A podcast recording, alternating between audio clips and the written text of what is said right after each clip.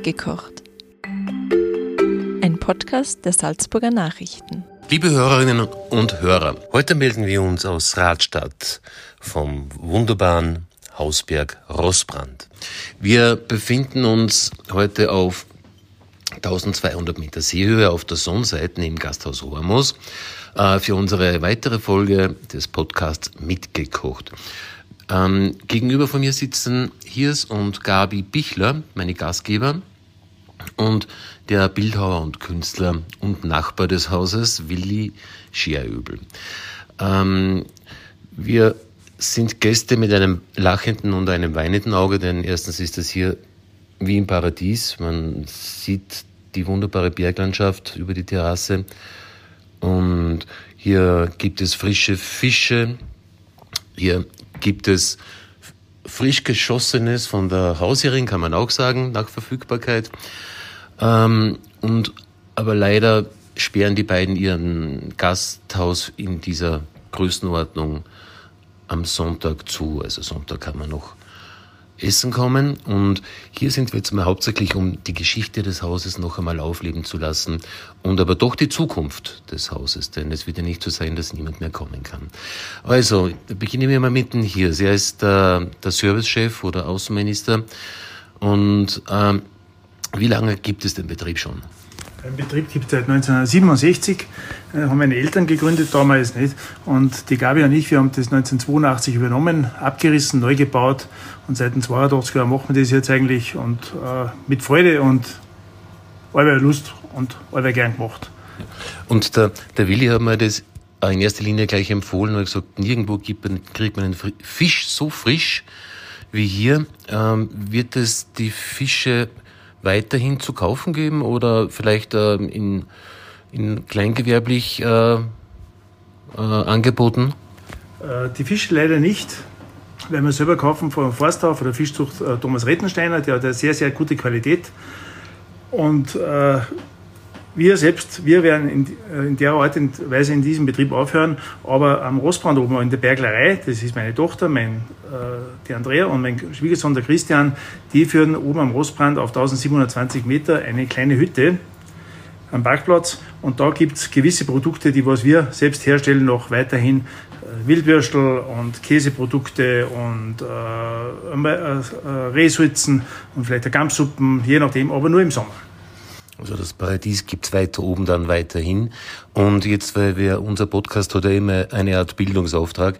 Wir möchten unseren Lesern und die meisten ähm, kochen sehr gerne, aber würden sich immer auf irgendeinen speziellen Trick freuen. Und beim Fisch ist ja ist eigentlich eine große Kunst, einen guten Fisch machen. Man braucht Fingerspitzengefühl. Und da frage jetzt die Gabi am besten, also wie, wie ist deine beliebteste Zubereitungsart eines Fisches und vor allem welche Fische verarbeitest du gerne? Also wir verarbeiten also Forelle und Saibling eben aus der Zucht aus, aus Forstau. Und die beliebteste Art, Fisch zuzubereiten und die beliebteste Art zu essen, also ist eigentlich gebraten. Mhm. Äh, sie wird gewürzt mit einem, mit, eigentlich nur mit einem kleinen, mit Salz, Pfeffer, Grillgewürz und dann in sehr heißem Fest angebraten und verfeinert mit, mit frischer Knoblauchbutter. Und das ist eigentlich die ganze Kunst. Und die, die Forelle ist frisch gefangen, also mhm. aus, aus einem Gebirgswasser. Ich glaube, das ist einfach der Geschmack, der dort weitergegeben wird. Das ist der typische Ratschlag einer guten Köchin, die sagt, das ist eigentlich ganz einfach. Aber das, das Problem bei mir zum Beispiel ist immer das, das, der Fisch hat viel weniger Kollagen natürlich als das Fleisch und also da braucht man schon sehr viel Fingerspitzengefühl, dass es nicht verbrennt, nicht anklebt. Ähm, gibt, machst du das rein gefühlsmäßig oder hast du da einen Tipp dazu? Ein, ein Tipp, es ist, äh, das Fett muss ganz heiß sein am Anfang und mhm. dann wird es links und rechts scharf angebraten und dann wird einfach reduziert und man muss immer wieder wenden. Mhm. Und äh, man erkennt, äh, dass der Fisch durch ist, wenn man einfach öffnet und es ist eine es ist, es ist nicht mehr rot innen drinnen, dann ist es einfach schon fertig. Es mhm. dauert höchstens zehn Minuten. Mhm. Dann ist er nicht trocken. Also perfektes Fastfood eigentlich, gell? Ja. So, ja. so schnell geht kein Burger. Ähm, mir fällt noch ein Tipp dazu ein von äh, einem äh, lieben Kollegen, dem Werner Gruber, Der ist Physiker und hat das Buch Die Genussformel geschrieben. Das ist jetzt noch für unsere Leser ein physikalischer Tipp. Man kann den Fisch auch mit Schnaps garen. Durch das, dass er so wenig Kollagen hat, man legt ihn auf einen Teller und gibt drei Stammball Schnaps drüber und lässt das Ganze dann ziehen. Und der Alkohol gart den Fisch dann. Er nennt es dann natürlich beschwipste Forelle blau. Und da kann man eigentlich gar nichts falsch machen. Außer, was immer das Wichtigste ist, natürlich, der Fisch muss frisch sein. Und da sind wir jetzt schon bei der Schöpfung und da muss ich den Ball natürlich jetzt weiterspielen an Willi Scheröbel. Ähm, von dem kennen Sie wahrscheinlich viel mehr Werke, äh, als Sie wissen, wer zum Beispiel beim Dom von St. Johann vorbeifährt und diese wunderbaren Glasfenster sieht. Die sind von ihm und viele andere, vor allem in sakralen Bauten, in Bischofshofen?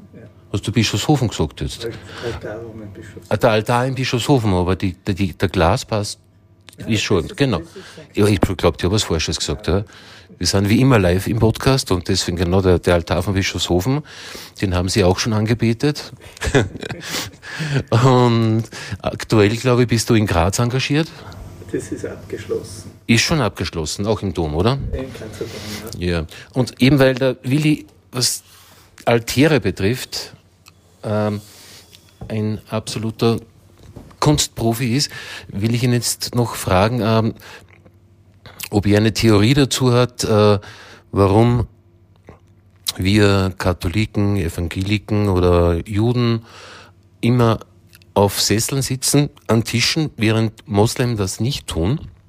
Ich habe da eine Theorie mal gehört, äh, und zwar soll das zum Ausdruck bringen, äh, dass das Essen eine geheiligte Sache sein sollte, festlich gedeckt mit einem gewissen Ritual. Hast du da mal was zu Ohren bekommen oder ist das ins Reich der Fabel irgendwie zu, zu weisen? Na, bezüglich des Sitzens beim Essen, da kann ich da jetzt, da kann ich nicht weiterhelfen, also das weiß ich nicht.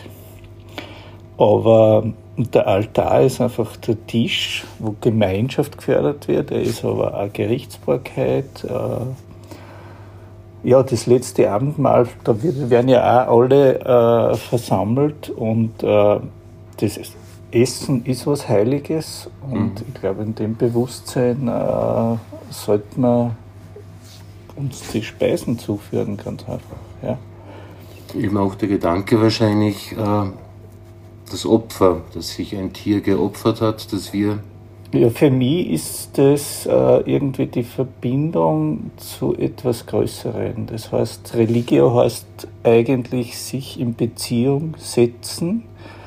Und wir haben momentan halt gesellschaftliche äh, Phänomene, wo es eher um das Ich geht und nicht um das andere. Und ich glaube, dass dass das Opfer einfach das Bewusstsein, dass man nicht allein auf der Welt ist, äh, zum Ausdruck bringen soll. Mhm. Und dass wir jetzt wieder zurückkommen zu unseren Gastgebern. Hast du am liebsten immer jetzt hier gegessen, beim Hirs und bei der Gabi? Äh, ja, das ist sicher unser Lieblingsort.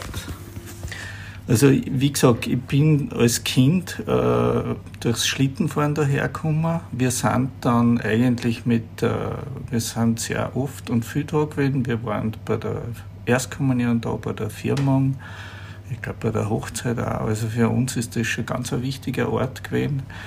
Und äh, Darum bin ich da auch irgendwie gelandet, weil ich äh, das Nachbarhaus, das hat mich immer so fasziniert und mhm. äh, irgendwie ist das dann zum Verkauf gestanden und jetzt bin ich halt seit ein paar Jahren da herum und genieße einfach die Ruhe und äh, die Sonne und äh, kann unglaublich konzentriert arbeiten und ja, das ist es eigentlich. Und ich finde es schade, dass das Wirtshaus jetzt aufhört, aber es gibt noch einen Stammtisch und wir waren immer und sind sicher immer herzlich willkommen.